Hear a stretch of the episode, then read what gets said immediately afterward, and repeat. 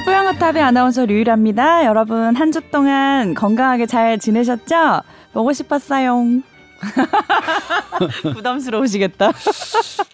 자, 오늘도 조동찬 기자님과 또 김영래 기자님 오늘도 함께 해주셨어요. 감사드립니다. 안녕하세요. 네, 안녕하세요. 네. 자, 오늘 김현애 기자님이 세 번째 지금 출연하고 계신데 네. 너무 어 김현애 기자님의 목소리를 더 많이 듣고 싶다는 분들이 많아서 오늘 본격 주제로 한 시간을 갈까 싶은데 어떠세요? 아 그래요? 사연이 아- 안 와서 그런 거 절대 아니고요. 네. 아 제가 그래서 네. 제가 최근에 이제 받은 사연을 한번 공유해서 공유해 볼까 하는데요. 아 그래요? 어 실제로 이제 그 조금 익명 처리 약간의 그러니까 구체적인 정보들은 조금 제가 각색을 하겠습니다. 뭐 어? 이게 드러나면 안? 되니까. 이제 어떤 분이 건강 검진을 받았는데 네. 대장 암이 의심된다고 오. 어, 큰 병원을 가라고 이제 연락을 받으셨어요. 그래서 네. 큰 병원 갔더니 아, 대장암이 의심되니 우선 조직 검사를 하고 그 다음에 뭐 CT 이런 검사를 한 다음에 이제 뭐 스테이징이라고 하는데 그렇게 대장암의 어, 정확한 기, 어, 뭐 기수 이런 것들을 파악한 다음에 수술을 합시다. 일단 조직 검사를 합시다라고 했는데 조직 검사를 하는 날이었어요. 이제 조직 검사를 하고서 어 뭐 금방 오늘은 이제 퇴원하셔도 된다. 그리고 나중에 이제 입원 날짜 잡아서 그렇게 하시자 이렇게 했는데 생각했던 것보다 조직 검사 시간이 오래 걸렸던 것 같아요. 네. 그런데 이제 거기서 의료진이 나와서 네. 어 지금 응급으로 입원해서 수술을 하는 게 좋을 것 같다라고 얘기를 했대요. 네. 그런데 이제 뭐 환자 같은 경우에는 어 일단은 원래 하셨던 말씀과 좀 다르고 그리고 이걸 이렇게 급하게 바로 수술을 하는 게 맞는지를 몰라서 네. 이제 second opinion을 받아보 보고 싶다. 그래서 네. 다른 쪽으로 가고 싶다라고 음. 했더니 그 이제 그때 선생님이 하신 말씀 다른 병원에 이동할 수 있는 그런 상태가 아니다. 음. 왜냐하면 이제 조직 검사를 하다가 사실은 천공이 됐다 장이. 음. 아, 아. 검사 과정. 네. 그러니까 이제 의료진의 실수가 있었던 거네요. 이거는 이제 일단 네. 일반인이 보면 의료진의 실수라고 생각하기 쉬운데 어 아니에요. 저는 그러면? 네. 그것을 제보했던 사람이 저랑 가깝기 때문에 저는 그 사람의 편이잖아요. 그러니까 네. 제 어, 가까운 사람이니까. 네. 근데 제가 이제 그분한테도 얘기했는데 이건 실수라고가 아니라 사실은 조직 검사를 하다 보면 천공이 생길 수 있어요. 누구나 정말로 잘하는 분들도 네. 그래서 그거는 실수가 아니다. 천공이 된, 되는 건 실수가 아니고 있을 아, 수 있는 그러니까 일인데 천공은 흔하게 일어날 수 있는 건가요? 뭐 대들 조심하시지만 그래도 음. 이제 어떤 암의 상태나 그런 거에 따라서 음. 장 벽이 음. 얇아져 있거나 뭐 음. 그러면 약간 떼어내다가 천공될 수는 있거든요. 그래서 네. 그건 실수라고 볼 수는 없고요. 없을 것 같고요. 근데 문제는 네. 그것을 이제 있는 그대로 얘기하지 않고 이제 응급 수술이 필요하다라는 말씀으로 돌려 하셨던 음. 거죠. 그러니까 천공이란 걸 나중에 하신 거예요. 네. 어. 그 부분이 이제 고민이 되는 거예요. 그래서 그래서 이제 일단 그 보호자는 환자의 보호자는 다른 병원에서 가서 치료를 받고 싶다라고 음. 얘기를 했어요. 좀 저는 신뢰가 깨진 네, 상태라서. 저는 네. 다른 병원이 지금 입원해 있는 병원보다 다 더 좋은 더 명성 있는 병원으로 꼭 한다는 보장은 없다. 음. 왜냐면 그 병원도 서울에 있는 대학병원이었거든요. 음. 그런데 이제 결국 환자 보호자는 아 여기선 신뢰 관계가 무너졌다. 그렇기 때문에 옮기고 싶다라고 해서 이제 저도 이제 자, 뭐 어떤 게 정답인지는 잘 모르겠는데 네. 근데 옮기는 게 훨씬 더 그러니까 어려운 일이거든요. 음. 근데 결국 이제 뭐 그런 쪽으로 왜 절차를 옮기는 게 왜 어려운 일인가요? 어 일단 만약 내가 외래로 가 집에 퇴원할 수 있는 상태라면 네. 집에 가서 다른 병원을 예약하고 외래를 보면 되잖아요. 아. 근데 이분은 천공이 된 상태라서 음. 입원이 필요한 상태인데 음. 입원 중에 다른 병원에 음. 입원실이 나 있는 병원으로 가야 되는 건데 그건 너무 어려운 거죠. 그래요. 예. 사실 서울에 있는 대학병원에서는 요즘 같아서는 불가능에 가까운 일이에요. 음. 상당히 어려운 일입니다. 음. 그래서 이런 이렇게 근데 이제 제가 이제 오늘 뭐 이 얘기를 꺼낸 거가 뭐냐면 이제 사실 이제 어떤 의료에 어 무언가가 발생했을 때 음. 뭐 천공이나 이제 합병증 이제 complication인데 complication은 어 꼭 나쁜 건 아닙니다. 그러니까, 그러니까 complication은 나쁜 거지만 피할 수 없는 것들이 있어요. 그러니까 어떤 장을 조직 검사를 하려다가 천공의 complication 누구나 적은 퍼센테이지 확률로 갖고 있거든요. 네. 그런데 이런 것들이 발생했을 때 있는 그대로 얘기해 주는 게 나은지 음. 아니면 방금의 의사처럼 그냥 환자나 바- 보호자가 걱정하는 것이 과도할 수 있으니 본인이 해결할 수 있는 방법을 나름 찾는 게 맞는 건지 이제 예를 들면 네. 자 제가 뉴이 아나운서한테 물어볼게요. 네. 아 이게 이제 이 가정이에요. 네. 만약 가족 중에 암을 진단받았어요. 근데 유일아가 너무 유일 아나운서가 너무 소중하게 생각하는 가족인데 네. 이 가족 이 가족분은 심리적으로 되게 약하다는 것을 알고 있어요. 음. 그래서 딱 어, 암입니다 하고 이제 얘기해 줬는데 유일 아나운서한테 음. 환자한테도 얘기할까요? 그러면 유일 아나운서는 어떻게 할까요? 아, 왜 이렇게 어려운 질문하세요. 어렵죠. 음. 사실 이게 되게 어려워요. 그러니까 이것을 그렇게 이제 암이라 우리 우리나라는 이제 우리나라 통계 조사에서는 부모님이 암의 암 진단을 받았을 때 특히 이제 회- 회복하기 어려운 암을 진단받았을 때 자식들은 저 같은 아들 딸들은 대부분 부모님께 말하지 말아달라고 의사에게 부탁하는 거 있어요. 음. 우리 조사가 그래요. 대부분 그렇대요. 대부분 그래요. 오. 네. 그래서 이제 우리가 이게 뭐냐면 그 생명의 자기 결정권 있잖아요. 존엄사. 음. 이게 사실 되게 어려워요. 그러니까 본인이 어떤 상태인지 모르는데 내가 결정한다는 게 되게 어려워요. 그러니까 우리는 중병에 걸린 걸 어, 본인에게는 어, 알리지 말아 말아달라는 문화가 있기 음. 때문에. 근데 그것을 조금 더 확장시켜서 확장시켜서 이런 문제를 의사들이 직접 얘기하는 게 좋으냐, 얘기하지 않는 게 좋으냐 하는 문제가 있고요.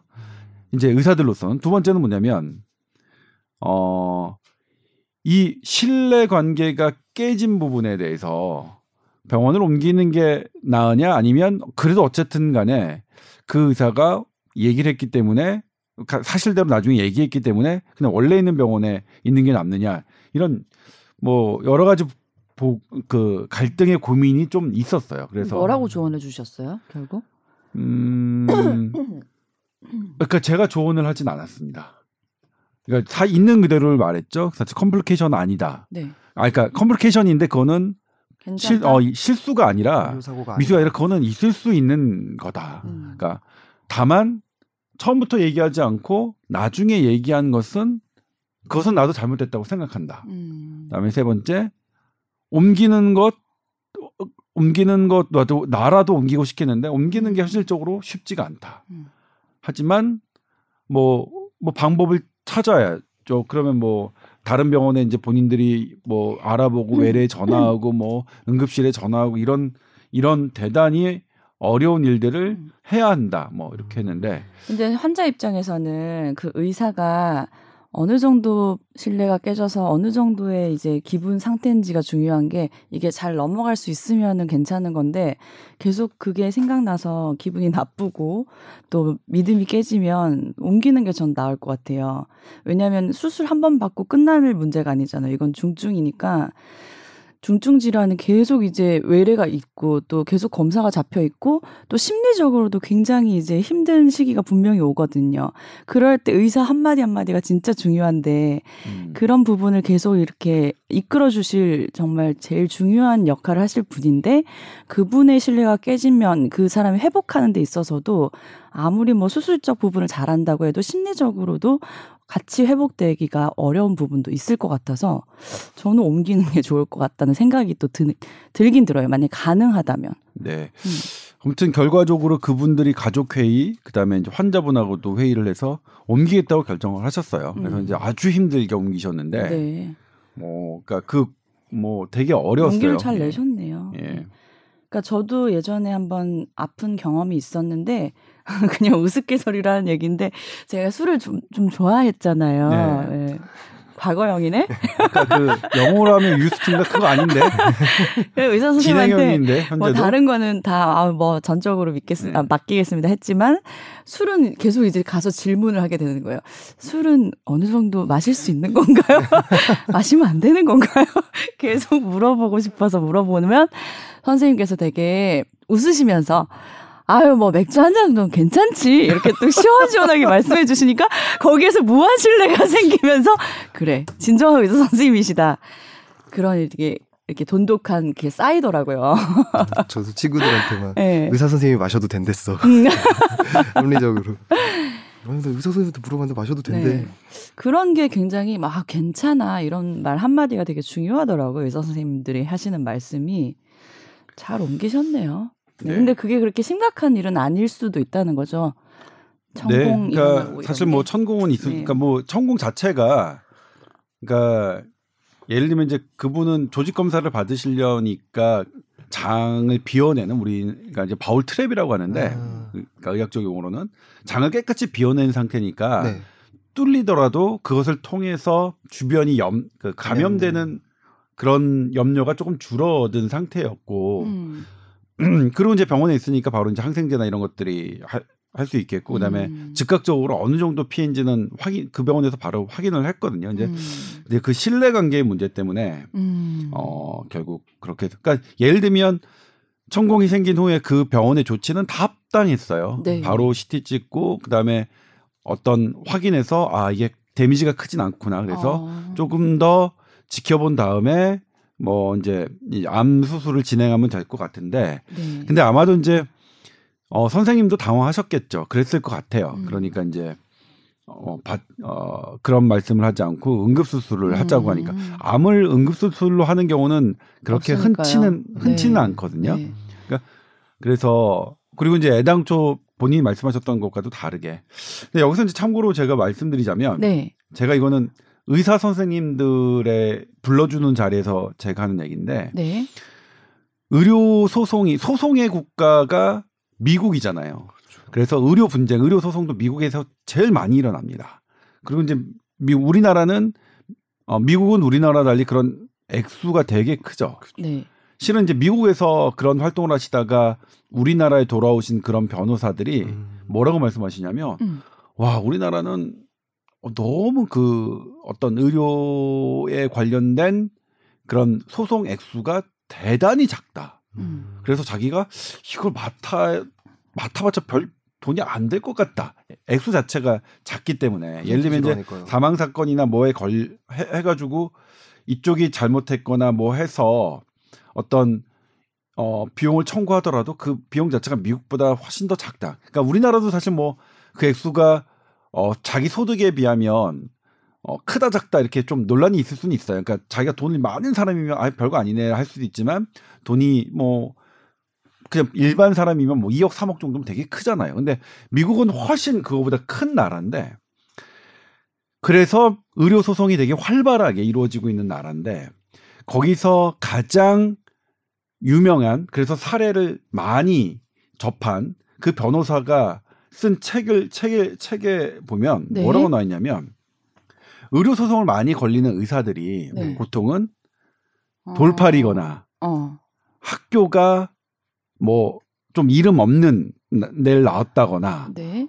혹은 오진을 많이 하는 의사일 거라고 생각을 하- 하지만 네. 그렇지 않더라. 아, 감정적인 의사인가요? 그렇죠. 그분이 그러니까 학력, 음. 뭐 오, 심지어 오진의 학력, 그다음에 그 부분의 어떤 어 병원에서 트레이닝, 그분의 명성 혹은 그분이 오진을 했다는 것과도 별로 관, 관계가 네, 없는 것 뭐랑 같더라. 관계 있었어요, 그러면? 음. 그분이 얘기하는 거예요. 그분이 이제 그 책에 뭐라고 했냐면 나에게 찾아오는 고객, 그러니까 의사를 병원을 소송을 걸겠다고 찾아오는 고객들 중에서 나는 그 의사가 그 병원이 너무 좋은데 어쩔 수 없이 이거는 소송을 해야 될 수밖에 없어요. 이렇게 말하는 고객은 단 한 명도 없다. 음. 음. 그러니까 소송을 걸리는 의사는 음. 그러니까 환자들이 소송을 거는 거는 음. 그환 의사와 병원이 음. 싫어졌기 때문이다. 음, 음, 음. 오진을 했기 때문이 아니라. 그러니까 음. 아, 설령 내가 오진을 받더라도 거죠. 음. 그렇죠. 오진을 오진을 당한 것을 받더라도 그 의사가 여전히 좋고 그 병원이 좋으면 소송을 걸지 않더라는 얘기예요. 음. 그러니까 이제 그 운동이 미국에서는 사실 이제 어 내가 의료적인 실수가 있었다라는 것을 사실대로 얘기하고 그리고 음. 그 사실대로 얘기한 것을 나중에 분쟁의 근거로 삼지 안 말자는 그런 제도들이 이제 미국에서는 일부 주에서는 운영되고 있는데 네. 음. 우리도 좀 저는 참고해 볼 필요는 있을 것 같아요. 그냥 어. 솔직해지는 거. 예를 들면 솔직히 말씀드리면 제가 트레이닝 받을 때 절대 금기어였어요. 우리가 잘못했다. 뭐 했다 하는 것은 절대 얘기하지 마. 나중에 소송 걸릴 때 우리 크게 져. 그런데 나중에 알고 보니까 그거 자체가 잘못된 트레이닝이었어요. 근거가 없는 트레이닝이어서 내가 잘못했다고 얘기하고 뭐 실수를 인정하는 것 자체가 그런 말 자체가 크게 너무나 크게 작용하진 않아요. 물론 그건 있어요. 우리나라의 의료 소송의 판례들을 분석해 보면 제가 이제 의학 전문 기자니까 초창기에 정말 많이 했거든요. 음. 기준이 없어요. 판사님들에 따라 다 달라요. 음. 아. 그래서 현장에서는 어려워요. 음. 이게 사실 좀 기준이 있어야 아 이렇게 하면 되겠구나 이렇게 하면 안 되겠구나를 아- 우리가 의사들이 선생님들이 의료인들이 이제 음. 좀 가늠할 수 있는데 네. 의료법을 해석하는 판사님들에 따라서 완전히 달, 달라지니까 음. 그건 좀 문제예요. 그래서 그거는 이제 의료계와 그 법조계가 같이 이제 공동으로 연구를 통해서 좀 해봐야 될 부분이 있는데 아무튼 그런 부분은 있지만 그래서 일괄적으로 뭐 그렇게 실수를 인정하고 말하고 하는 부분들이 재판에 불리하지 않다라고 얘기, 그러니까 막 단정지어 얘기할 수는 없겠지만 음. 제가 겪은 많은 그런 송사에서 음. 사실 솔직하게 얘기하고 했던 분들이 네. 훨씬 잘하더라. 음. 네. 그리고 저는 뭐냐면 제 의사 선생님들한테 얘기하는데 음. 어떤 변호사 요즘에 의사 선생님들이 변호사 선생 변호사분들을 음. 변호사 선생님이라고 해도 되죠. 선생님들을 다 조언을 받고 하세요. 그렇죠. 일부 변호사 선생님들 중에서는 네. 의사들한테 기자 마 얘기하지 마 그런 얘기하지 마 자기가 다 처리한다. 음. 다 한다. 그래요. 그럼 전 친한 친구한테 뭐라고 전하면 그 변호사 말씀 듣지 마라. 음. 한 마디라도 네가 직접 얘기하고 하는 것, 네 마디, 네 너의 말이 음. 들어가야 음. 기사가 조금이라도 더 좋게 나가고 하지. 예를 들면 어떤 의료 사고에 대해서 기사를 쓰는데 네 얘기가 안 들어가. 그러면 그것을 싫어하는 피해자의 얘기만 들으면 너한테 좋을 게 하나도 없는데 왜 그 변호사는 그렇게 말씀하시나 음. 모르겠다. 그게 그래서 여러 사례가 있어요. 예를 들면 어, 유명한 사건인데 고 신해철 가수의 네. 네. 첫 번째 변호사도 실은 여러 이유가 있지만 그 가족분들 변호 대표인 한 분들이 사실 저한테 의뢰를 했어요. 네. 변호사를 좀 바꾸고 싶다. 음. 근데 저는 물론 당연히 내가 그런 변호사를 모르니까 음. 저희 법조팀에 문의해서 음. 연결을 시켜드렸거든요. 네. 근데 그때도 똑같은 그런 문제가 있었습니다. 예를 들면 어떤 사실 뭐냐면 가장 좋은 건 그 사람에게 솔직하게 얘기하고 나에 있는 감정 내가 뭐 나는 뭘로 감정을 상했, 상했고 당신은 뭐 어떤 거에 감정을 상했는지를 서로 그냥 터놓고 얘기하는 게 오히려 송사 비율이 적은데 음. 그분이 앨리스 버킨인가 그럴까요? 음, 음. 미국의 이제 그 변호사분이 음. 그런데 우리는 너무나 그냥 그런 걸 근거 없이 자 얘기하지 마 아무 얘기도 하지 않는 게 좋아 음. 서로 뭐 맞습니다. 저기 하지 마 어? 더 이런- 조심시키죠. 예, 더 뭔가, 조심시키고 어, 어, 하는 것들이 될까봐. 어? 실은 그런 거 아닌가 싶어요. 그래서 사실 뭐냐면 음. 처음에 들었던 말씀 중에 네. 의사가 나중에 말했다는 것을 네. 많은 분들은 거부감이 아 저 의사 정말 나쁘네. 음. 그리고 이제 예를 들면 제가 그것을 아 조동찬은 지가 의사라서 좀 감싸는 거 아니냐라고 오해하실 것이 분명함에도 불구하고 제가 말씀드렸던 거는 네.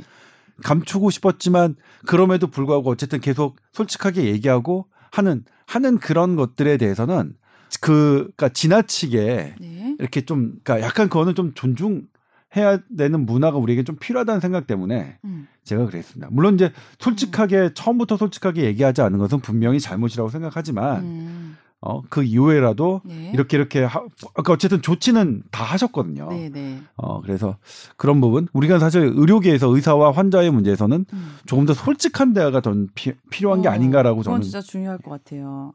솔직해지려면 그리고 용기가 필요해요. 조금 더 어, 솔직하게 접근했을 때 서로 더 마음의 문을 열 수 있는 거잖아요. 그렇죠. 그, 그냥 기본적인 인간 관계에서도 그런 거잖아요. 예. 선배님 저한테 속이신 거 없으시죠? 아, 왜 뭐, 지금 다 말씀하세요. 네, 아, 우리 속이신 거 아, 있으시면. 아, 그러니까 예를 들면 네. 이해관계가 있어야 이제 속이는 건데 예를 뭐 유일 아나운서 가장 거짓말을 많이 하는 사람이 누구예요? 제가요? 살면서. 저는 거짓말을 한 적이 없습니다. 아. 살면서. 그러지 맙시다. 아, 선, 선배님이 어제 술 먹자 그랬을 때 저 다른 약속 있어요? 뭐 이런 거짓말? 아, 괜찮아요. 상처받았다, 상처받았다. 예를 들면 이제 남성들 일반적인 결혼한 남성들 같은 경우에는 네. 가장 거짓말을 많이 하는 사람이 아내 아. 집사람이거든요. 그러니까 그 말을 해주고 싶은 게 선배님 많이 하시나 봐요. 아니 그러니까 정말 사소하게 그러니까 예를 들면 이거는 네. 내가 예를 들면 저 제가 친구랑 음. 주말에 당구를 치고 싶단 말이에요. 음. 우리 남자들끼리는 별거 아닌 일인데, 음. 그러니까 주말에 모여서 당구를 치는 음. 일인데도 음. 왜 주말에 가족과 있지 않고 너는 놀려고 하느냐 화를 내니까 당구를 치고 싶은데 당구를 친다는 말을 못 하고 음. 그 친구 친구의 아버님이 돌아가셨는데 잠깐 장례식장 좀 갔다 올게. 자연스럽다. 많이 해본 솜씨야. 그렇게 되는 거예요. 누구 한 명이 어. 돌아가시는 거야. 당구를 치려면. 그러니까 지금 아내들한테 지금 일침을 가하신 아니, 거예요. 아니, 아니, 아니. 그렇게 하면은 오히려 더 아니 거짓말을 아니 아닙니다. 아니에요? 제가 감히 네. 어떻게 아내분들에게 일침을 하니까 반성하는 거예요. 아 반성이죠. 그런 것에 있어서 특히 이제 좀 나이가 드니까 아, 내가 뭐 씨, 당구 치는데 무슨 뭐 거짓말까지 하면서 당구 음. 쳐야 돼 막 이런 생각도 들고 음. 아니 아니 뭐 할래 뭐 음. 그렇게 지금 하고 있는데 네. 그러니까 그것도 이제 사실 뭐냐면 솔직하게 얘기하니까 더 음. 낫더라고요 오히려 맞아요. 예전에는 네네네. 그더 낫더라고요 음. 그래서 그러니까 지금 이제 다시 의료계로 돌아와서 음. 의사 선생님들 뭐 거기 간호사 선생님들 그다음에 여러 의료인들 음. 대부분 이제 뭐 솔직하게 얘기하시겠지만 음. 지금 좀 껄끄러운 그런 상황에서도 네. 사실은 솔직하게 얘기하시는 게 음. 저는 더 낫다고 생각합니다. 저도 아마 그런 것 같아요. 변호사 그렇죠. 선생님들 일부 변호사 선생님들은 아 절대 그렇지 않다라고 말씀하시는 분들도 있을 것 같은데 음. 저는 제 주변에 있는 친구분들한테 그런 얘기하면 그냥 얘기해 음. 얘기해 어차피 감춰지지도 않고 있는 그대로 얘기하는 게 괜히 늦게 얘기해서 감정 상하니까 음. 그냥 처음부터 얘기해 음. 그렇게 조언을 하는데 그런 부분이 그런 부분 때문에 말씀을 드리고 싶었습니다. 네.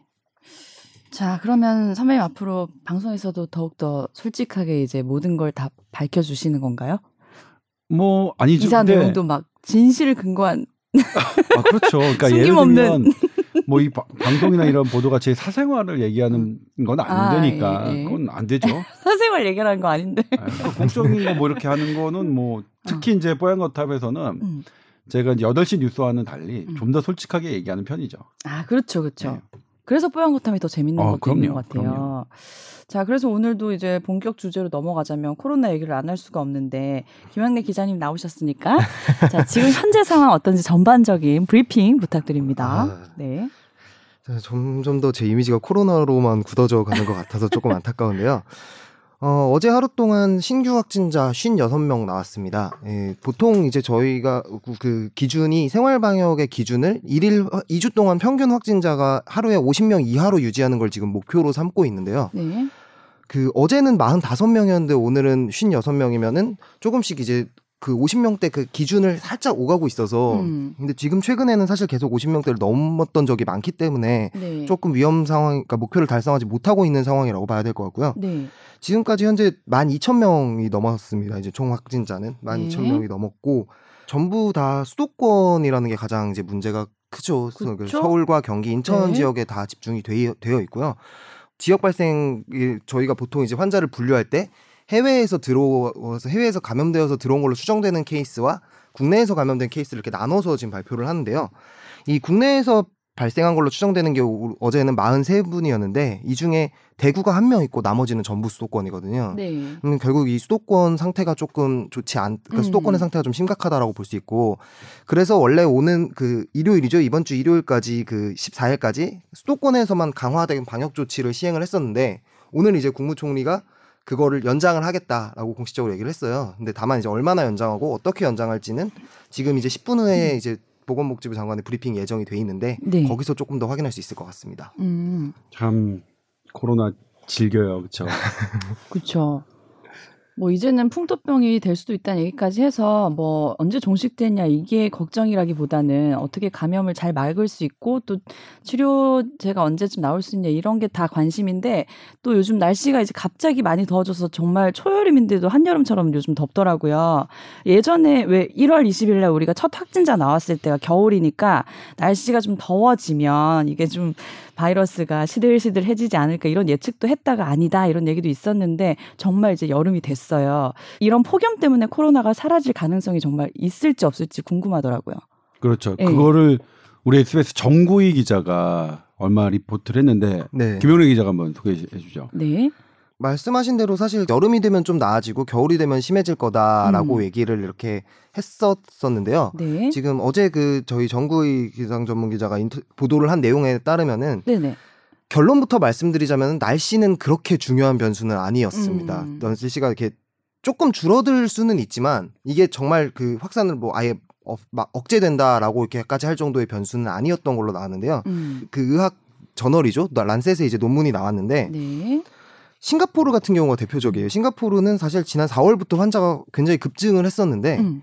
더운 환경 싱가포르는 지금 원래 더운 평균 나라죠. 기온이 25도 항상 이상이고 네, 네. 우리나라 거의 한여름 날씨가 1년 내내 유지되는 곳인데 그래서 싱가포르에서 맥주가 맛있는. 아, 나 싱가포르 너무 가고 싶다 진짜. 저 한 번도 못 언제쯤 갈수 가봤습니다. 있을까? 아, 되게 좋아요.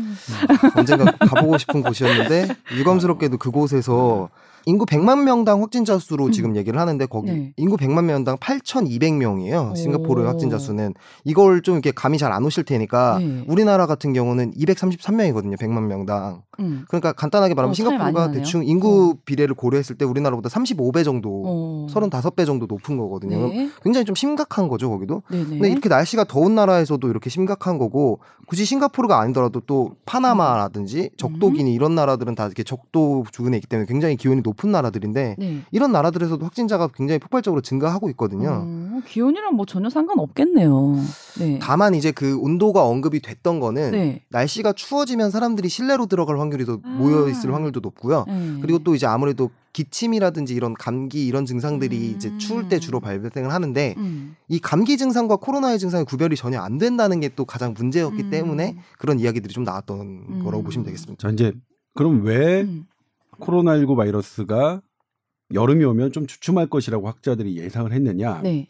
어떤 실험 조건을 놓고 보면 기온을 높이고 그다음에 습도를 높여 높이면 코로나19 바이러스의 활동성이 떨어지는 게 확인이 됐어요. 음. 그런데 네. 지금 이제 우리 김영래 기자가 언급했지만 우리나라보다 더운 싱가포르, 음. 그다음에 최근에 또 이란, 이란도 되게 지금 더 우리나라보다 더운데 그쪽도 여름으로 더 치닫고 있거든요. 네. 근데 3월 달 피크보다 더 센 피크가 지금 6월 달에 시작됐어요. 2차 음. 대유행. 2차 그러니까 이걸 2차 대유행으로 보는 학자도 있고 그냥 1차에 그냥 하나의 다른 피크로 보는 학자도 있어서 네. 그러니까 사실 2차를 얘기하는 것은 조금 더 긴 안목으로 어. 그러니까 긴 안목으로 봐야 되는데 네. 그때 봤을 때 2차일 수도 있어요. 근데 네. 지나고 봤을 때 아 이건 음. 1차의 뭐 다른 파형이다라고 어, 거죠. 그건 네. 지나가 봐는 거라서 장기적으로 예, 네. 아직은 이제 논란이 있는데 이걸 어떻게 쉽게 얘기하면 우리 뭐 항암제 얘기할 때 세포 수준에서 막 어, 바깥에서 실험실에서 약을 써보잖아요. 아. 그러다가 그게 되면 동물 실험하고 음. 그 다음에 임상 임상으로 시험 가고, 하잖아요. 네. 그리고 임상 시험으로 해야 이제 결과적으로 환자들에게 들어갈 수 있는 건데 네, 있고요. 세포 실험에서 동- 성공한 게 동물 실험에서 성공한 확률이 100분의 1이고요. 음. 동물 실험에서 성공한 게 임상 시험에서 성공한 확률이 100분의 1입니다. 음. 1%. 그러니까 세포 실험에서 실제로 임상 아, 할 실험으로 시험까지 성공할 확률은 만분의 1인 거죠. 0.01%. 그러니까 그 코로나19가 더위에 약하다. 그러니까 괜찮을 것이라는 거는 세포 실험 그 음. 정도의 실험이고 음. 실제로 임상 시험이라고 할 수 있는 거는 지금 현 더운 나라에서 퍼지는 양상이잖아요. 그렇죠. 네. 그러니까 그 양상을 보면 뭐 그 실험이 잘못됐다는 게 아니라 실험은 물론 실험대로의 의미는 있겠지만 음. 실제로 양상을 보면 전혀 이 덥다는 것과 이 코로나19가 잠잠해진다는 것을 그렇게 이제 뭐 우리가 연관시켜서 생각하기엔 음. 대단히 어렵게 그렇겠네요. 어렵게 나타난다. 그렇게 음. 저는 보는 게 맞을 것 같아요. 네. 뭐 날씨 더워졌다고 뭐 전혀 기대하거나 희망을 가지진 않았는데 역시나 였네요. 근데 이제 또 여름이 왔으니까 아이들이 또 항상 요즘 집에만 있고 해서 물놀이 같은 거는 좀 야외 같은 활동은 괜찮다고 하셨는데 이번에 여름 됐으니까 물놀이 활동은 괜찮을까? 이런 궁금증이 또 들더라고요. 물 속에 들어가는 건 괜찮을까요? 김영래 기자가 네. 지금 그 예방 물놀이에 관한 뭐 예방 수칙을 보건당국이 일단 제시를 했죠. 네, 그걸 먼저 좀 소개를 해주시죠. 일단 네. 간단하게 정리를 해드리자면은 보건당국이 얘기했던 건 물 안에 들어가서 물 안에서 물을 통해서 감염될 확률은 높지 않다, 거의 크지 오, 않다. 그래요? 예, 이렇게 얘기를 했거든요. 근데 다만 이제 물놀이의 문제는 물 안에 들어가는 게 문제가 아니라 음. 물놀이를 준비하기 위해서 옷 갈아입고 수영복 입고 음. 이런 과정에서 거리두기가 지켜지지 않을 확률이 크다. 맞죠. 이런 게 우려거든요. 음. 그러니까 물 안, 요약해서 말하자면 물 안보다 물 밖이 더 위험한 겁니다. 물놀이나 음. 해수욕은. 그래서 이제 보건당국이 내놓은 대책 중에 대책 중에 음. 해수욕장에서는 거리를 두라. 4미터 간격으로 이렇게 거리를 둬서 음. 거기에 칸막이를 설치하고 가장 중요한 건 사실 이 코로나에서 방역 대책은 거리두기거든요. 네. 근데 다만 이 보건당국의 당, 대책 중에 좀 비판을 받는 게 음. 해외에서는 그런 칸막이를 또 설치해서 이렇게 할 수 있는 경우도 있는데 음. 문제는 이제 우리나라 같은 경우는 이 밀물과 썰물의 차이가 큰 곳에서는 음. 사실 이게 지켜지기가 굉장히 어려워요. 썰물에서 여기 밀물이 밀물이 왔기 때문에 해안에 이렇게 칸막이를 설치를 해놨는데 네. 썰물이라서 물이 저 빠져버리면은 저 앞까지 가서 놀고 다시 들어와야 되는데 네. 사람들이 과연 이걸 얼마나 지킬 수 있을까 이런 우려들이 좀 나오고 있는. 아, 그러니까 이제 해수욕 동해안 같은 경우에는 상관이 없는데 네. 서해안에 서해안에서 네. 일단 밀물 기준으로 칸막이를 쳤어요. 음. 이렇게 이렇게 여기서 이제 즐기시라 음. 이렇게 이렇게. 근데 썰물이, 썰물이 됐을 딱때 됐어요. 뻘이요. 그 앞에서 더 그러면- 붙어서 놀 수 있다. 그렇죠. 그러면 그게- 여기서 그 칸막이 그러니까 정부가 마련한 그 칸막이에서 앉아서 놀 사람이 몇이나 되겠느냐. 네. 다 음. 저 뻘로 나가지. 그래요? 그 뻘에는 칸막이를 살 수가 설치할 수가. 없으니까. 그러니까 지킬 수 있을 것 뭐냐면 같은데. 예. 그러니까 거야. 어렸을 때 음. 뻘에서 안 놀아봤죠. 저는요, 신입 아나운서 때 기행 코너 하면서 야외 촬영 나가면서 뻘만 한 10번은 갔어요. 어? 뻘 전문 리포터였어요, 제가. 어, 어렸을 네. 때는요? 어렸을 때는 안 가보셨죠? 저희가 남해안에 살아서 아, 부산이어가지고 예, 부유하게 뻘이 없었어요. 아니라고. 그러니까 어렸을 때 네. 그러니까 피부가 완벽하게 성인 피부가 되기 전에 뻘에 많이 노출된 사람은 저처럼 피부가 좋아요. 오. 제가 뻘에 안 가서 이렇군요. 형 공부만 했잖아. 어? 김영래 기자가 공부할 때 저는 뭐 음. 대학생이었을 테니까 음. 뭐 그랬겠죠. 음. 그래서 그런 부분이 근데 이제 저는 이제 뭐냐면 완벽하게 어떤 제도로 만들 수는 없을 것 같아요. 그렇죠. 그런 생활 방역 같은 경우에도 사실 생활 방역이란 용어는 없거든요. 그러니까 음. 사회적 거리두기란 용어는 있었지만 네. 생활 방역이란 생활 말은 방역. 없어요. 그러니까 처음 음. 등장한 건데 음. 그러니까 당연히 어 기준이 모호하고 음. 실은 실생활에서 이게 음. 벌어지는 일들을 다 어떤 기준을 마련한다는 것은 네. 거의 이제 뭐 불가능하고요. 네. 그런데 이제 물 같은 경우에는 이제 왜 그러니까 김현애 기자가 얘기했지만 물은 공기보다는 덜 위험한 게 네. 비말이거든요. 이제 우리 코로나19를 이제 한 6개월 동안 전 세계가 겪으면서 아 비말이 가장 크다. 이렇게 음. 접촉하는 것보다 만지고 뭐 하는 것보다 만지는 것도 물론 어 전염의 하나의 주요 경로긴 하지만 비말 침 침방울 튀어서 호흡기로 들여 마시는 게 가장 큰데 물은 일단 비말이 이게 물에 들어가면 농도가 확 줄어들죠. 아, 농도가 낮아질 수 있고. 농도가 낮아지니까 낮아지고. 그러니까 물 침방울에 그 침을 음. 형성하는 그게 확 넓어지니까 음. 바이러스의 농도가 확 줄어드니까 물은 그렇게 걱정이 되지 않는데 네. 그러니까 방금 김영리 얘기했지만 물 밖에서 음. 이게 방울 튀는 거, 침방울 튀는 거, 그럼요. 그러니까 음. 거리겠죠, 건순전이. 그러니까 비말의 거리가 지금 2m 정도니까 음. 2m 이내를 계속 유지할 수 있는 물놀이가 가능하겠느냐. 그 그리고 이제 또 실외면 음. 바깥이면 어쨌든 하더라도 이제 텐데. 이게 금방 퍼지니까 그러니까. 어 집단 아까 바로 직접 튀긴 사람한테는 감염이 되더라도 음. 집단으로 감염되진 않지만 음. 옷을 갈아입거나 이런 실내에서는 나커룸이라고 한 사람이 기침을 한 게 계속 음. 거기서 쌓여서 농도가 높아지면 그쵸. 여러 사람이 걸릴 수 있으니까 그런 부분이 우려가 되는 거죠. 워터파크 같은 데는 데려가면 안 되겠네요. 제가 워터파크가 실내가 있고 실외가 있잖아요. 네. 네. 그렇다 워터파크도 그러니까 어 실내에서 훨씬 더 거리두기를 해야죠. 음. 실외는 조금 상대적으로 어쨌든 그러니까 다른 그러니까 실외에서는 음. 다 내가 다른 사람에게 침을 안 튀기고 다른 사람의 침을 내가 안맞안 맞는 게 중요한 전략이고 그걸로도 음. 네. 충분히 가능해요. 근데 이제 옷 갈아입거나 씻을 때 그 공간에서는 또 아무래도 밀착이 되잖아요. 서로 그러니까 서로. 예술 예를 들면 이제 옷을 뭐 집에서 아까 그 숙소가 있으면 음. 음. 어, 그러니까 집에서 갈아입고 뭐안 집에 씻고 갈아입고 가고 그렇죠. 그래야 네. 같아요. 가고 응.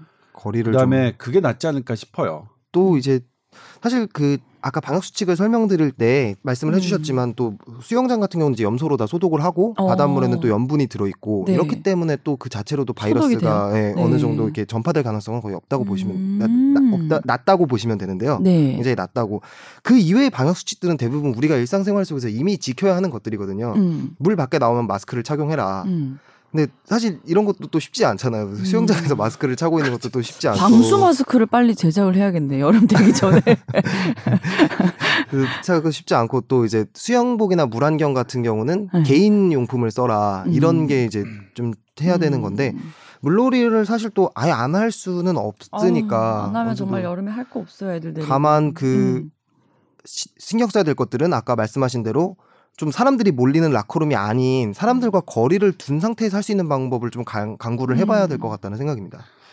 근데 저는 이제 어떤 생각이 들, 들었냐면 네. 어차피 코로나19를 우리가 계속 같이 살아야 한다면 네. 이번 여름부터 자 여름 캠핑, 여름 바닷가, 어, 수영장을 음. 코로나19가 사는 법을 이제 시도해 보는 거라고 생각해요. 그래서 이제 그럼 우리가 어떤 걸 조심해야 되는지 물놀이를 하면서도 코로나19에 걸리지 않기 위해서는 어떤 조심을 해야 되는지를 그런 첫 무대가 될 것 같은데 뭐첫 첫 임상 시험이라고 해야 되나요? 그런데 이제 한 가지 다행스러운 거는 네. 어, 미국에서 그때 예전에 처음 유- 유행할 때 그 어디죠? 플로, 플로리다 그쪽에 해변에 많은 사람들이 모였단 말이에요. 네. 엄청나게 걱정을 했어요. 세계적인 음. 그런 전문가들이. 음. 그런데 야외에서는 그래도 집단 감염이 생기지 않았어요. 네. 우리나라도 잘 보시면 알겠지만 집단 감염이 야외에서 생긴 적은. 없습니다. 네, 네. 야외에서는 딱 개별적인 감염, 딱 음. 침방울에 의한 감염이 있지. 그러니까 야외는 그러니까 외국에서도 이제 식당을 음. 오픈하는데 야외를 오픈하잖아요, 그렇죠? 네. 야외에서 하는 것들은 그게 이제 우리가 한 가지 얻은 교훈이니까 음. 야외에서 무엇을 하는 것은 어 음. 애당초보다 예전보다는 조금 더 낫다. 어, 음. 어, 그렇게 마음을 졸일 필요는 없지만 음. 실내는 역시 조심해야 되고 뭐 그런 부분 그리고 이제 물놀이를 어떻게 할 것이냐 이제 이번 또 결과가 나오겠죠 이게 물놀이를 하다 보면 현재까지는 물을 통해서 감염된 사례는 지금 나, 보고되지 않았어요. 현재까지는 없었어요. 근데 그건 이제 본격적인 물놀이 시즌을 우리가 겪지 않았기 때문일 수도 있겠죠. 그래서 이거 겪어서 만약 물놀이로 해봤더니 아 물놀이에서 이렇게 많이 감염이 된다 그러면 그 다음에 또 다른 뭐 규칙이 나오고 그러겠지만 아무튼 현재까지의 우리가 알고 있는 그런 지식을 바탕으로는 물은 좀 안전한 것 같다 두 가지 이유로 음. 그리고 어 야외는 야외도 역시 안전한 것 같다. 음. 그다음에 하지만 실내는 장담할 수 없다. 어느 공간이든 어 이 감염자가 만약 있는 실내에서 음. 환기가 안 되면 거기선 어 그게 뭐 콜센터건 물류센터건 아니면 탁구장이건 간에 음. 실내에서는 집단 감염이 이루어졌다. 음. 실제로 라는 것. 계속 나오고 있고요. 그런 부분들을 생각하면서 이렇게 물놀이 그다음에 바닷가 놀이 이런 것들을 음. 어 유연 그렇게 대처하시는 게 맞지 않을까 싶어요. 네. 근데 이번에 이제 여름이 되면서 어쨌든 여름 휴가라는 기간이 다들 조금씩 생기실 텐데 해외를 못 나가시니까 그 시간 동안 이제 뭘 국내에서 해야 될까 고민들 많이 하시거든요. 그렇다면 이제 결국은 뭐 야외에서 할 수 있는 활동들을 좀 고려해 보시는 게 훨씬 좋겠네요. 그렇죠? 네. 저는 개인적으로 이제 음. 뭐 유리아 아나운서한테는 얘기했지만 네. 올 여름에 캠핑을 지금 음. 하려고 하고 있거든요. 한번 음. 시도했는데 다녀오셨다면서요? 예 좋았어요. 그러니까 너무 좋았어요? 네. 예를 들면 이제 그 캠핑장이 되게 좋은 곳은 아닙니다. 뭐 중국 제천에 있는 음. 곳을 다녀왔는데 네. 일단 이제 해가 지면 그러니까 캠핑장의 특징은 화려한 조명이 없어요. 음. 그게 음. 가장 캠핑의 가장 큰 매력이에요. 화려한 왜 조명이 없다. 매력이죠? 네. 내가 주변을 보는 그러니까 달이 떴는데 어 서울에서 똑같은 달이겠죠. 근데 주변에 그렇게 화려한 조명이 없는 데서 달을 보면 달이 훨씬 큽니다. 음. 달이 훨씬 붉어요. 음. 그리고 눈만 좀 뭔가 보일 것도 같아요. 토끼가 음. 이렇게 방아쇠 이렇게 보일 것 같아요. 아우. 순수하다. 정말 그래요. 그리고 그다음에 이제 이거는 제가 제 책 지금 잘 자고 있습니까의 뭐 기술한 내용이지만 음. 그렇게 큰 조명이 없으면 나의 수면이 교란되지 않습니다.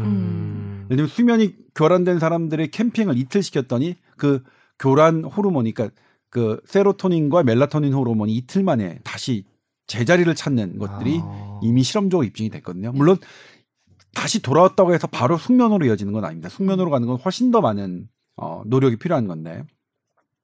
그리고 이제 또 하나가 이 별로 할 게 없잖아요. 그러니까 이 뭐냐면 충전기가 없어요. 캠핑장에는. 아. 그러니까 휴대전화를 보거나 뭐 컴퓨터를 켜거나 할 음. 시간이 없이 네. 뭘 하냐면 저녁 먹고 음. 그 캠프파이어 나무 있잖아요. 나무를 태우는 거예요. 음. 근데 불장난이 의외로 되게 재밌어요. 어, 재밌습니다. 재밌어요. 그리고 그게 나중에 수치되어 가지고 음. 까맣게 될 때까지 그냥 그냥 아무것도 가만히 어, 가만히 있는 되죠. 거죠. 가만히 그러니까 가만히 보게 될 게 굉장히 많아지네요. 하늘에 별도 많이 보였다면서요. 네, 별은 이제 음. 뭐냐면 그때 달이 떠서 음. 달이 보름달이 떠서 이제 별은 별로 안 보였는데 아, 네. 뭐 그냥 그때 어떤 느낌을 받았냐면 조금 쉬는 듯한 느낌. 음. 그 그리고 어렸을 때는 요즘 애들은 뭐 그러니까 요즘 애들이 아니라 이제 그러니까 제가 대학생 때부터는 문화가 좀 달라지긴 했는데 네. 제가 중학교 고등학교 때는 캠프파이어 문화였어요. 그러니까 음. 학, 학교나 성당에서 여름 캠핑을 가면 그 캠프파이어를 막 했거든요. 근데 캠프파이어 특징이 이렇게 불이 확 음. 타다가 음. 점점 점 줄어들잖아요. 그런데 네. 팔, 탈 때는 이렇게 원을 불러서. 이렇게 이제 뭐 그 뭐야 수건 돌리기 막 이런 거 수건 돌리기가 뭐죠? 뭐 그런 거 하잖아요. 네. 수건 이렇게 몰래 돌리고 같은- 이렇게 해가 네. 한 바퀴 돌아 도는 데까지 알아차리지 못하면 이제 술래가 되는 거고 막 네, 네, 네. 그다음에 막 손잡고 전기 게임 하고 어. 마지막에 촛불 들고 어머니 아버님한테 막 편지 쓰고 그렇죠. 울고 막 아. 이러잖아요. 그 노래 나와가지고 이렇게 음악 쫙 깔리고. 다 했네? 김영래 기자도 했네? 같은 세대인가 봐요. 저도 그렇게까지 요즘 세대랑은 아. 조금 동기들한테 배척을 당하고 있습니다. 근데 그랬는데? 거기서 이제 최대 예. 장점이 뭐냐면 예. 이제 불이 딱 꺼지고 숯 남을 때는 점점점 안으로 몰, 몰려들거든요. 음, 음, 음. 그러니까 좀 더 가까워지는 음.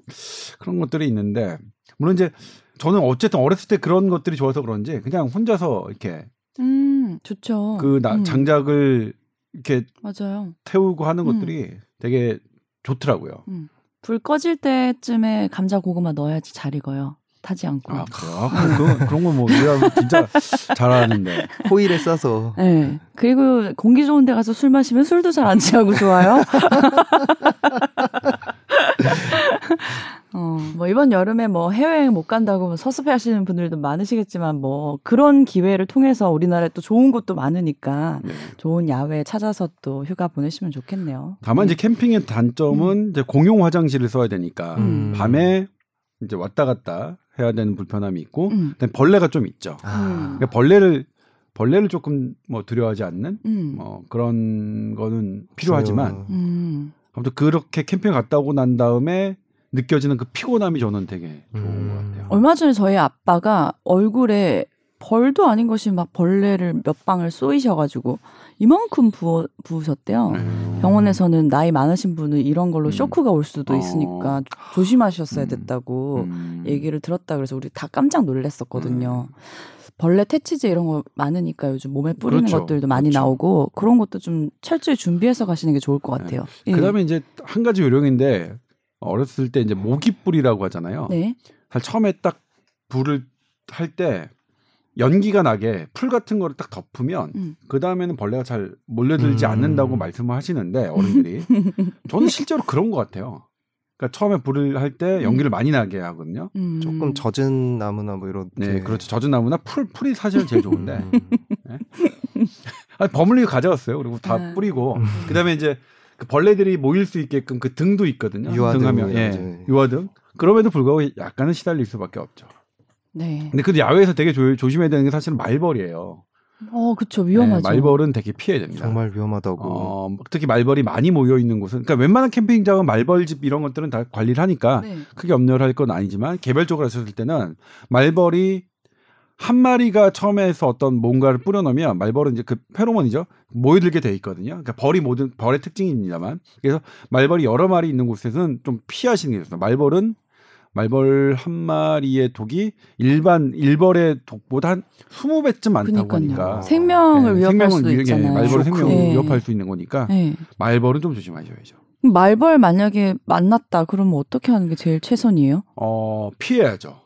피하면 막 더 따라오잖아요. 어 그게 이제 네. 되게 논란인데 실은 제가 요즘에 가장 재밌게 보고 막 하는 게 말벌 동영상이거든요. 응? 어, 우리 지금 어, 꿀벌이 거의 되게 위기예요. 말벌 우리 때문에. 우리나라에 장수 그 두 가지가 말벌 이제 때문에. 말벌 때문에 장수 말벌이라는 음. 어 지구상의 가장 강력한 토종, 이게 아시아 지역에서 사는데 최근에 그게 이제 미국으로 가서 조금 문제가 더. 된다고 하고 있는 장수 말벌 때문이 있고 네. 또 하나가 이제 감염성 질환, 꿀벌에 있는 감염성 질환이 있어요. 네. 그게 바이러스라고 추정이 되는데 학자들도 이제 이게 바이러스인지 박테리아인지 모르지만 어쨌든 그 감염성 두개 오. 때문에 그런데 네. 이 말벌이 많이 왔을 때 이제 예를 들면 엎드리는 게 좋으냐 무조건 음. 달려나가는 게 좋으냐. 근데 엎드리 그러니까 이게 이제 실험으로 되게 쉽지는 않은데 네. 엎드리는 경우가 뭐 일단은 많을 때 그러니까 정말로 많은 데서 했다 그러면 자극하지 않고 엎드리는 게 맞긴 맞는데 네. 근데 말벌이 엎드렸다고 해서 안 어떤 쏘진 저걸. 안 쏘진 않거든요. 네. 그러니까 저는 개인적으로는 음. 무조건 도망가는 게 아, 어, 낫다고 무서워. 생각하거든요. 무조건 네, 네. 무조건 도망가고 음. 아무튼 그렇습니다. 말벌. 제가 최근에 지인이 정말 성묘를 갔다가 말벌 공격을 당해서 엎드렸대요. 네. 근데 머리 쪽을 집중적으로 아. 공격을 당해서 결국 마, 마지막에 생명의 지장은 없었는데 여기 머리에 이제 탈모가 생기고 아. 머리가 안 나신대요. 아. 그러니까 엎드려도 쏘이긴 하더라고요, 진짜. 네. 예.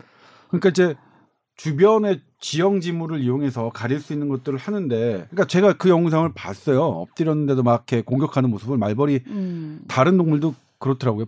벌이, 그러니까 벌은 어우 엄청나더라고요. 그러니까 사실 제가 이제 어떤 동영상을 보면서 정말 무섭다고 생각하는 게 이제 벌과 개미거든요. 개미요? 예, 음. 개미들도 자기 생명을 걸고 집단을 보호하는 능력이 있거든요. 음. 그러니까 그게 교육으로 되는 건지 그 개미의 진으로 유전자로 하는 건지는 음. 잘 모르겠는데 음. 일개미들이 왔을 때 예를 들면 일개미를 그러니까 개미를 잡아먹는 유, 그러니까 되게 더- 너구리 같은 게 있어요. 네. 너구리가 한 개 개미로 따지면 한 몇천 배 큰 거죠. 그렇죠. 그런데도 개미들이 달려들어요. 음. 와 자기보다 몇천 배 큰 사람들을 대부분 막 걔는 이제 개미를 잡아먹기 위해서 그쪽에 갔다가 음. 하지만 개미들이 이렇게 막 하면서 공격하면서 그가 떠나는 음. 그런 영상도 있는데 아무튼 개미와 벌은 되게 좀 특이한 특이한 집단 같아요. 네. 독특한. 별 얘기를 다. 자연 생태계에 요즘 관심이 많으신가 봐요. 우주까지 다 정복하시고 이제 아니 이제 원래 개미하고 벌 오시나요? 벌은 이제 과학자들이 되게 좋아하는 어 그 패턴이에요. 맞아요. 그러니까 어떻게 그들이 동선을 따르고 어떤 식으로 이 우란 그러니까 예를 들면 이제 개미는 되게 특이한 게 그렇게 생명을 걸고 목숨을 걸고 하는 것들도 있는데 음. 노는 개미들도 있어요. 그러니까 100마리 중에 10마리가 놀잖아요. 음. 10마리를 다 제거해요. 음. 그러면 나머지 90마리 중에 아홉 또 마리가 또 나와. 9마리 또또 놀아요. 그게 이제 우리가 우리의 뭐 그거랑 똑 패턴이 똑같네요. 그렇죠. 집단 사회성이 그대로 나타나는 거네요.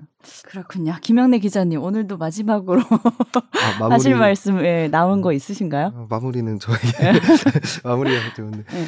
오늘 그 아까 물놀이 얘기 관련해서 이제 여름 휴가 저도 이제 여름 휴가를 어떻게 보내야 될지 고민을 음. 굉장히 많이 하고 있는데 네네. 어 아까 뭐 제가 나올 때보다 되게 재미없는 얘기로 끝날 것 같아서 좀 아쉽긴 한데 아니요 아니요. 국내에 또 좋은 여행지도 많이 있고 네. 좀 이렇게 휴가 기간에 좀 쉴, 쉬는, 그러니까 실제로 좀 쉴 수 있도록 음. 그 시간을 보내시는 게 좋을 것 같다는 생각이 음. 들더라고요. 이게 음. 아 계속 이 코로나19는 결국에는 그 거리두기가 진짜 제일 중요한 것 같아요. 물리적인 거리두기가 네, 실- 네. 그래서 그걸 지킬 수 있는 범위 내에서 어떻게든 음. 그좀 사람들이랑 떨어지는 것도 나쁘지 않지 않을까 네. 이런 생각이 들고 있습니다. 음, 본인이 여름 휴가를 가겠다는 야무진 꿈을 지금 의지를 표현하신 것 같아요. 보내주시나요? 아, 그럼요, 그럼요. 뭐. 저는 휴가 기간 동안 이제 네. 사회와 거리두기를 할 어. 예정이라서 집에만 있으실 것 같은데 왠지 딱 그겁니다. 일 시킬까봐. 저는 이제 얘기, 얘기하자면 네. 사람이 혼자 집에만 있으면 안 돼요. 가끔은 그럴 시간이 필요하긴 하지만 음. 사람은 사람 여러 사람들과 두루 만나야 이건 저 개인 물론 개인적인 생각입니다. SBS 보도 방침과 전혀 상관이 없습니다. 이게 여러 여러 구- 사람과 만나서 서- 얘기를 들어봐야 네. 사람이 한쪽으로 이렇게 확 그 치우치는 게 없, 어. 없어지는 것 같아. 어. 그러니까 예를 들면 사람 얘기를 그러니까 이 예, 완벽하게 잘못한 사람 같아 이 사람이. 음. 근데 그 사람한테 가서 그 얘기를 들어보면 그럼요, 그럼요. 어떤 이유가 있는 그 우리가 이해할 수 있는 다 이유가 입장이 있어요. 있어요. 입장이. 그렇죠. 음. 그래서 제일 중요한 게 제 양쪽 당사자 의 얘기를 기본적으로 드- 들어야 되는 게 이제 우리의 그 기본 원칙이잖아요. 네. 네. 어? 그래서 사람은 혼자 처박혀 있으면 안 된다고 생각해요. 음. 두루두루 만나고 사람. 그러니까 제가 예전에 들었던 그 조언 중에 하나가 이제 우리 회사 한참 후에 지금 나갔지만 음. 뭐냐 저한테 메시지 장문의 메시지를 보내가지고 뭐 그러니까 제가 어제 페이스북에 어떤 이상한 글을 제가 올렸어요. 했더니 음. 메시지 선배 제발 그렇게 맨날 취재한다고 공부만 하지 말고 사람들도 좀 만나고 다니고 그래요. 정말 진심 어린 조언이었네요. 네. 그래서 또 요즘 실천하느라고 매일 밤 아. 그렇게 늦게 들어가시는. 아니면 매일 밤 아니면 저 어제도 뭐 10, 10시 아, 일찍 들어가셨네요? 10시 때 들어갔고요. 예. 오. 예. 음, 왜, 왜 갑자기 사람이 변하면 안 되는데. 네, 사람들을 만나면서 이제 아, 예. 꼭 술이 아니어도 되니까. 네. 그럼요. 아, 그럼요, 그럼요. 그럼요. 음. 그럼요. 할 수 있는 건전한 취미 여가 활동이 많습니다. 술 말고도 그죠? 네. 우리가 그런 얘기하니까 정말 안 와닿는다. 자, 오늘은 어, 지난주에 제가 주소를 공지하다가 버벅거려서 이게 메일이 안 온 것 같은 느낌이 들어서 네. 초집중해서 더듬지 않고 네. 알려드릴게요. T O W E R 골뱅이 sbs.co.kr로 보내주시면 돼요. 궁금하신 거. 네, 오늘 수고하셨습니다. 네, 감사합니다. 고맙습니다. 감사합니다.